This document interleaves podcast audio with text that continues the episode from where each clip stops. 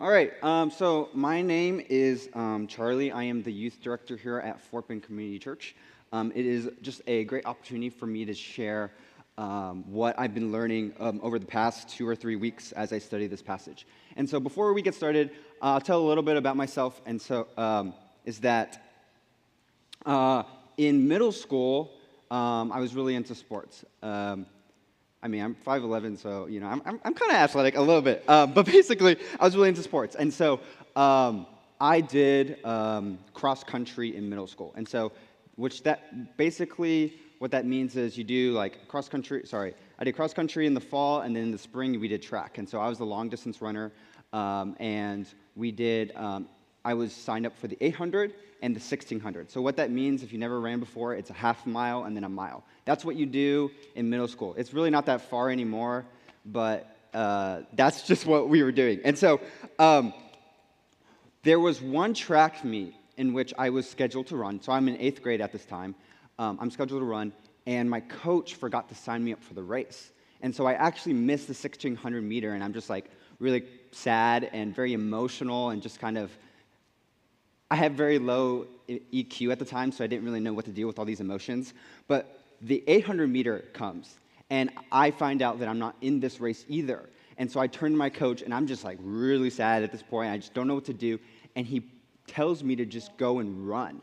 So they call out just the sixth grade boys. They're like, sixth grade boys, line up. Okay, and they all these little short little six right, because everyone, if you're a boy in middle school, you're you don't you're short. So they're all here and they all got high pitched voices, you know. And then me, you know, who's in eighth grade, I have like a full beard right now. I'm like 5'11, you know, I'm coming in and I get pushed in um, to line up with these other sixth grade boys. And then, you know, they go, okay, three, two, one, or, whatever, or whatever they do. It's been a while, right? And everyone starts running, okay? And I'm running, like I'm running, you know, I'm running as fast as I can. I have so much like emotions from before because I missed out. I'm like mad at my coach. I'm mad at like society, I, I guess. I don't know what I'm mad at, but I'm basically flying.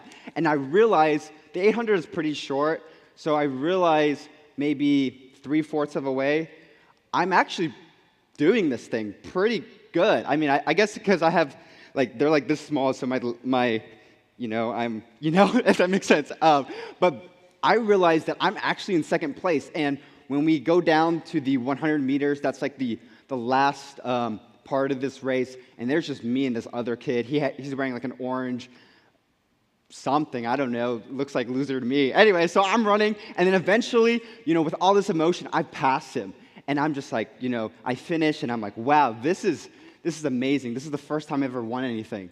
Um, and so that's, that's the peak of my athletic career. I did other sports outside of that. Um, uh, I did like intramurals and I lost a bunch. And, and so that was the peak of probably my sports career is this eighth grade race that I illegally won, you know? Um, and so I, I tell this story to say that a lot of us have feel like we have peaked that we have spiritually peaked, whether it is at Camp Challenge um, a few months ago, or whether it's um, this radical testimony that you have, like maybe you were uh, like in a prison and, and God visited you, um, something like that, and you were just on fire for the Lord, or maybe you went on a mission trip um, in college, or just like your whole college season, you're just like fired for the Lord. And we feel like that was like our spiritual peak. And since then, I haven't seen God. Since then, things have gotten worse. Um, yeah, some ways that we think that things have gotten worse is that eventually we realize life is really hard. Um, we realize that some people are very uh, against the gospel. Um, there's a lot of difficulties. We have a lot of questions, actually. We start questioning things um, about God, and we have these really hard questions that we feel like God doesn't answer. Um, and then we find ourselves in really hard circumstances, um, whether we're hurt, pain, or there's brokenness, and we really don't know where God is in any of this. Um, and so we are in darkness, and sometimes it gets really hard to pray. Sometimes we wonder why are we even going to church and sitting on these blue seats? AMC Theater has better seats, you know. They got, and you know, like, why are we here? Um, because God doesn't show up in the way that I expect Him to.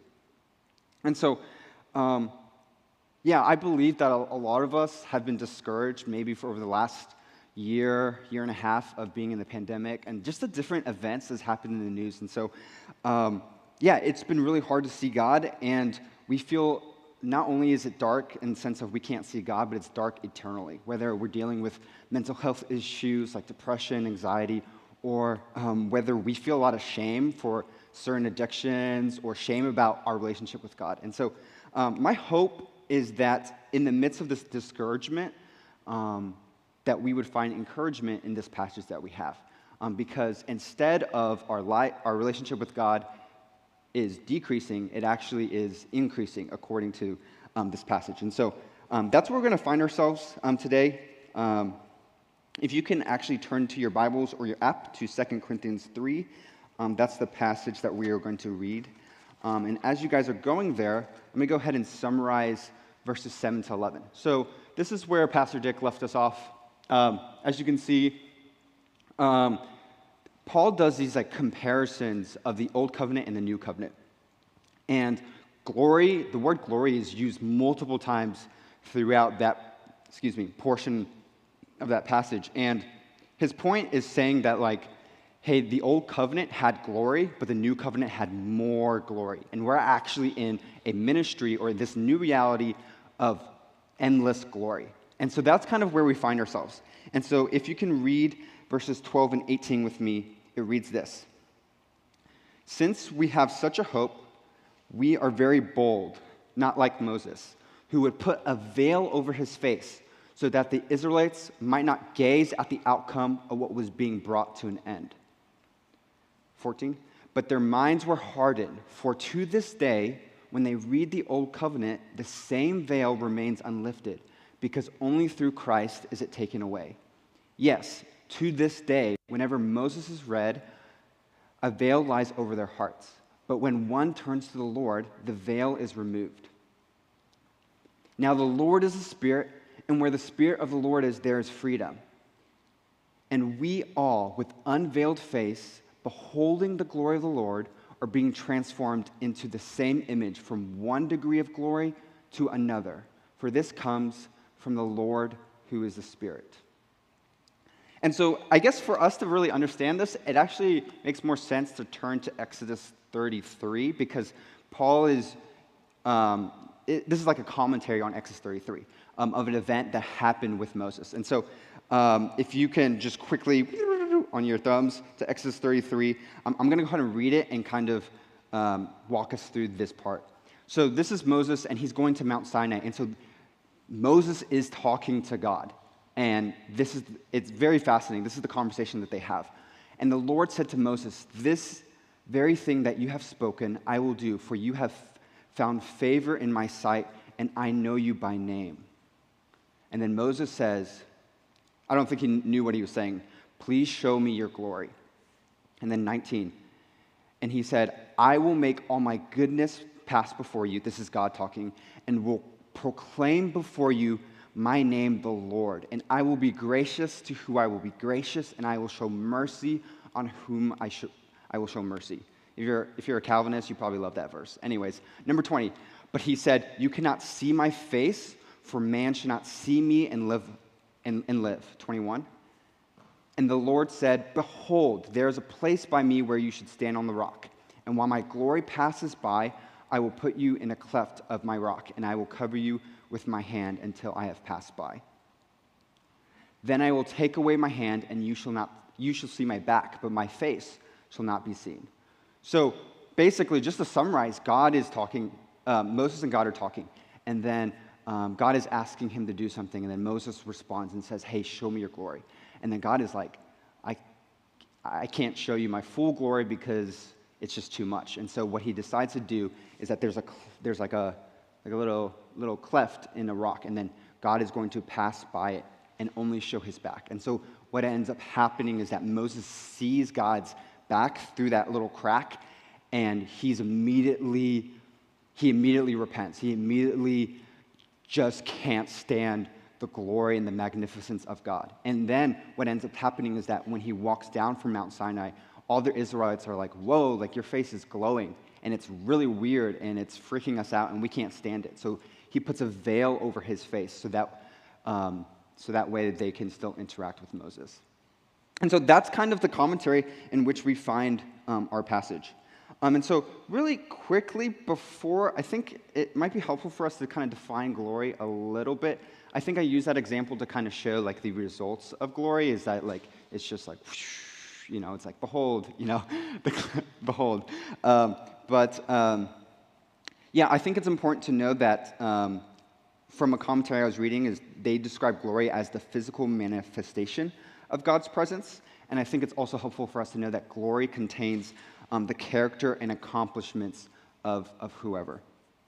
So there is glory seen in man, but I think um,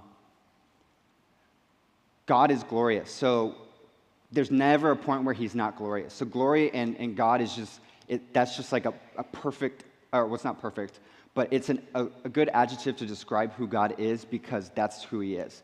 Um, and so that glory is just for us as humanity, we can't even like obtain or even understand um, the, the depth of that. And so uh, it's, it's interesting for me to see is that in Exodus 34, 8 to 9, when Moses sees God's glory, or even in Isaiah 6, we see that everyone responds with, like, who am I to see God's glory? And it naturally responds in an attitude of repentance. And so I think that's significant for us to understand as we kind of talk a little bit about glory.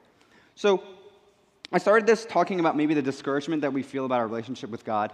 Um, and so the first encouragement that I want to give is that there's actually nothing preventing us from seeing the Lord. So I kind of talked about how maybe right now things are kind of dark and it's actually really hard to see God. Um, according to this passage, actually, there was something that was preventing us. Um, that's no longer there. If we see in verses um, 14 and 15, it says, um, this is talking about the Israelites, but their minds were hardened, for to this day, when they read the Old Covenant, the same veil remains unlifted because only through Christ is it taken away. Yes, to this day, whenever Moses is read, a veil lies over their hearts. And so there was a veil. There's a veil of unbelief, um, the ability not to fully understand God and, and to fully see that Jesus actually fulfills the old covenant. Um, and yeah, so because of this veil, they are kind of un- held under this Old Testament ministry. And, and Paul describes it in the verses before a ministry of death, a ministry of condemnation. And so they were kind of imprisoned by this veil, per se, because they weren't able to fully understand who God is. And so this, um, yeah, Paul continues to say in 16 to 7 that this veil is now removed. Um, he writes, But when one turns to the Lord, the veil is remo- removed. Now the Lord is the Spirit, and where the Spirit of the Lord is, there is freedom. And so the veil is removed in Christ, and, and the Spirit is bringing out freedom for us to understand and, and behold who God is. And um, we actually see a kind of similar thought in 1 Corinthians 2 7. Um, if we can go, go over there, it says, But we impart a secret wisdom, a secret and hidden wisdom of God, which God decreed before the ages for our glory. Uh, next. next. Um, now we have received not the spirit of the world, but the spirit who is from God, that we might understand the things freely given us by God. And we impart this in words, not taught by human wisdom, but taught by the Spirit, interpreting spiritual truths to those who are spiritual.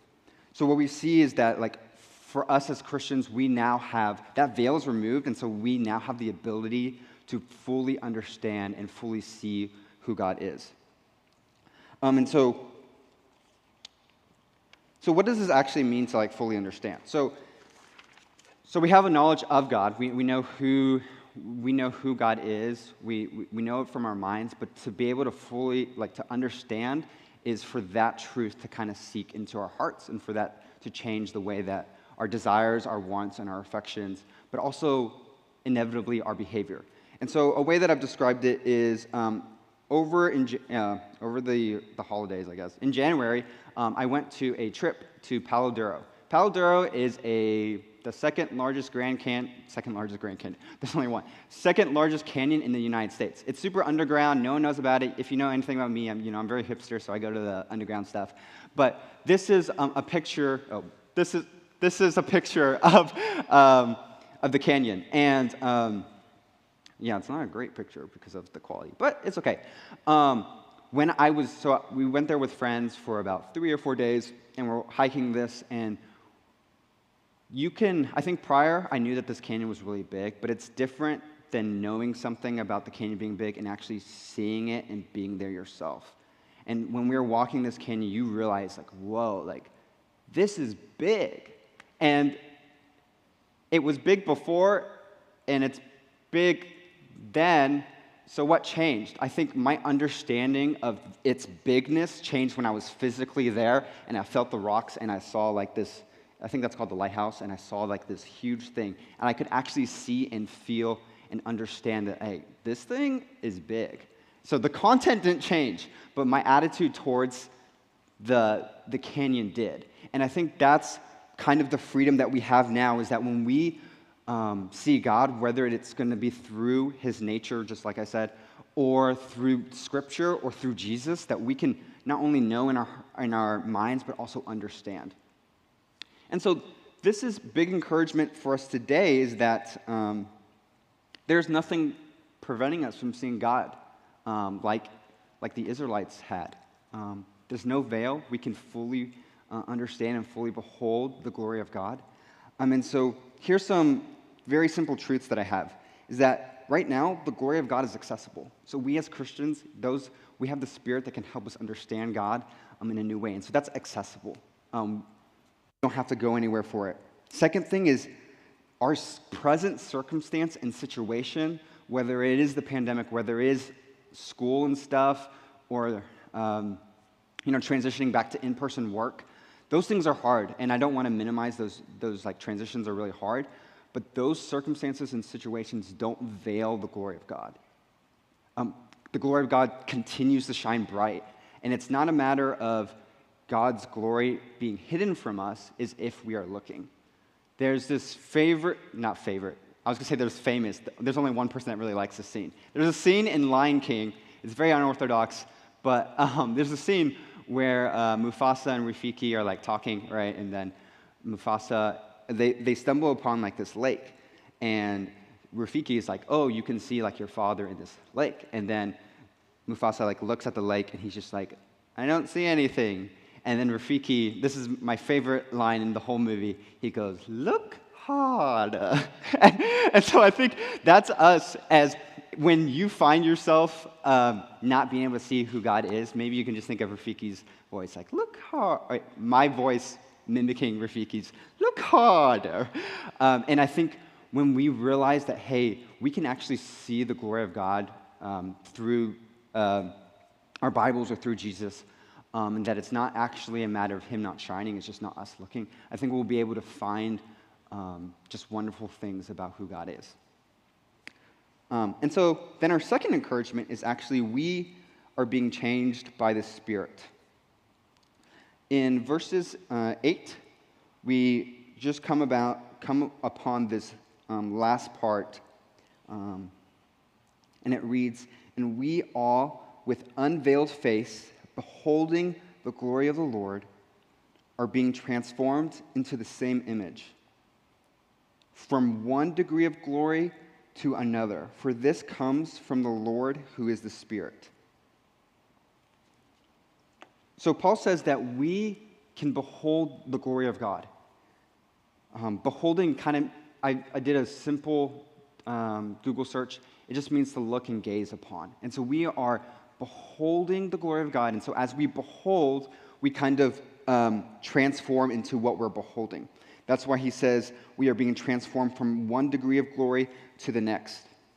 And so as we get to, as we know God is shining bright right now, and as we look at his glory and gaze upon it, um, that seeps from our minds into our hearts and thus into our behavior, and we are transformed. And I think it's important to know that he says from one, from glory to, to glory. And so if you're a Christian, you're actually glorious now. And that's hope because some of us feel very shameful about the way that we live our Christian lives. Like we're always chasing this perfection um, and that we're not good enough for God. That we have to, um, every sermon that we go to, like, okay, I need to do this more, I need to do this more, I need to do this more. And that's really tiring. Um, but to know that, like, hey, you're actually glorious now, and that's actually from, from God. Um, and that's from Him. And so I'm not saying that to say not to be obedient, um, but hopefully you're I'm, I'm more prioritizing that your obedience is driven by love and not by like this shame or this desire to chase uh, this uh, work work, uh, what's, what's it called? Um, this work uh, obedience. I, I, don't know what I'm trying to say here, but I'll, I'll tell you later. Okay, anyways, um, so um, the other thing to know about this is that Christians are transformed from glory to glory, but not just outwardly. So the glory shined upon Moses' face, and everyone could see it on his face, and he was glowing. But we are being transformed eternally, uh, internally, and also eternally, but internally as well. That our it's not just our face that's being transformed, but it's our character, it's our hearts, it's our desires, it's our wants. Um, and we are being transformed forever, and we are getting better and better and better. So if you are in Christ, you are actually better than you were five months ago.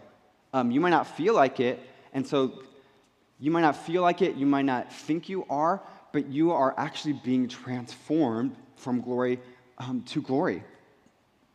And so I know that sometimes we feel that our most glorious moments is when we um, accepted Christ, whether, you know, at camp or you, you were at a conference and you stood up and you're like, yes, I believe, you know, and you walked up and they baptized you right then and then you did communion, but it was the alcohol, so it was super glorious. And then like, you're just like having a, that, you pinpoint that as like your most spiritual moment, that you were close to God then. Um, and I guess I want to challenge that just a little bit that that was the closest time because our um, closeness is not really measured by maybe our emotional moment, our emotional moments that we have. Not, not that there's anything wrong with that. Actually, that's really important to have those moments. But it's really challenged by our faith in who God is. Sometimes we measure our closeness with God with how well we are doing with our spiritual disciplines. I love spiritual disciplines. They're actually like very important to have, but sometimes we say, "Hey, I read my Bible 5 times today. I'm the closest to God right now." Um, and that's not necessarily true. It's is your faith really being deepened um, instead of those, those metrics and how to measure. And so that's kind of that's kind of the um, the angle I want us to view our relationship with God is that it's not that those things are bad, it's not that you were better now, um, but it's really has your, your trust and your allegiance to Jesus changed? Because that should be the one that's better. It's not, not those things.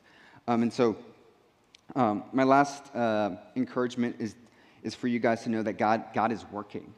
Um, I was at a wedding um, in uh, July before I went to camp. And I, if you heard me preach like back in March, I was kind of sharing some of the dark things that I was um, wrestling with. Um, I really felt that God abandoned me or that He didn't hear me, um, and that like I was so wise in in because something just ended up not working out. And I remember going to this wedding, and this wedding was very symbolic for for specific reasons. I can't really get into it right now. That, that'll be time for another thing. But just know that this wedding was very symbolic. I mean, I know the wedding is for the married couple, but it was, you know, it was, it was symbolic for me too. So we're out here and they're praying like, they're playing a Psalms, okay? They're playing, um, um, and we're worshiping God. And I just remember just being overwhelmed by the sense of God's goodness because I doubted God's goodness. And to know that, like, here I am a year and a half later, realizing that God actually has been good and that He actually transformed me and that my allegiance to Him has actually deepened and, grown. That, I mean, we went through so much, and so there's really no turning back for me. Like, I've, I've been so far, far with you. And so, um, just to know that God has been transforming, even though it's sometimes hard to see or even to measure um, that. And so, just to summarize um, everything, is that um, yeah, I think there's been a lot of discouragement that we've been facing, that we actually feel like we're going backwards. Um, but this passage that we looked at today is actually saying that God's glory is shining brighter now. Shining bright in the sense of we can see it and we can actually understand it because that veil is no longer there. But shining bright in the sense of as we are beholding it, we are becoming made more like Him in His image. And so we are actually getting better and better, and that will continue um, until um, we, um, he, he comes back. Um, and so when we understand that, then, to verse 12, that's when we can start to live boldly, um, boldly and confident in saying, hey, like I trust God and I trust His promises that this is going to happen. And as we shine bright, others, whether they're Christians or non Christians, will start to see, like, oh, hey, you're, you're very bright for a reason. Why is that? And we can point them um, to God who infinitely shows bright. And so for our application, um, I think wherever we might be coming from is that we can just pray the Psalms. Um, it's a very short one. Um, you can probably memorize it right now. Um, it's Psalms 9 through 10, if you can pull it up. Um, it reads, And those who, keep going, sorry. And those who know your name put their trust in you. For you, O Lord, have not forsaken those who seek you. And so, if you might be in this posture of, I don't really see God right now in my circum, certain circumstances, that, that you would pray this. Um, if you are also um, one who doesn't feel like God is transforming, that you would, you would pray this and then you would see that the Lord hasn't forsaken those who seek him. And so um, that is the hope um, for, for you guys as you guys go about your week. So if you can just pray with me, um, and we will end our time.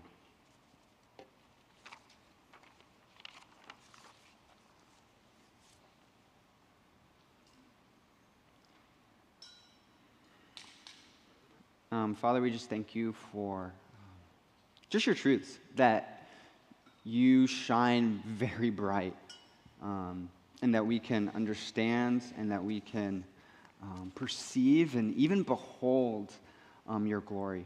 And so, God, I ask that as we go about um, our Christian lives and as we kind of struggle with this sense of discouragement, that we would see you and we would know that you, you love us and that you are actually rooting for us and cheering for us, and that you actually care about our relationship with you more than we even care. And so we would find hope and comfort in that, um, and that we would chase you not out of fear, not out of a sense of, of um, shame, but a sense of just our adoration and love for you. And so, God, wh- wherever you might reveal yourself, maybe through the small things or through the big things, that you would, um, that you would show yourself to be good, and that we would be, as a community, cherish that together um, and just share um, just how bright and glorious you are.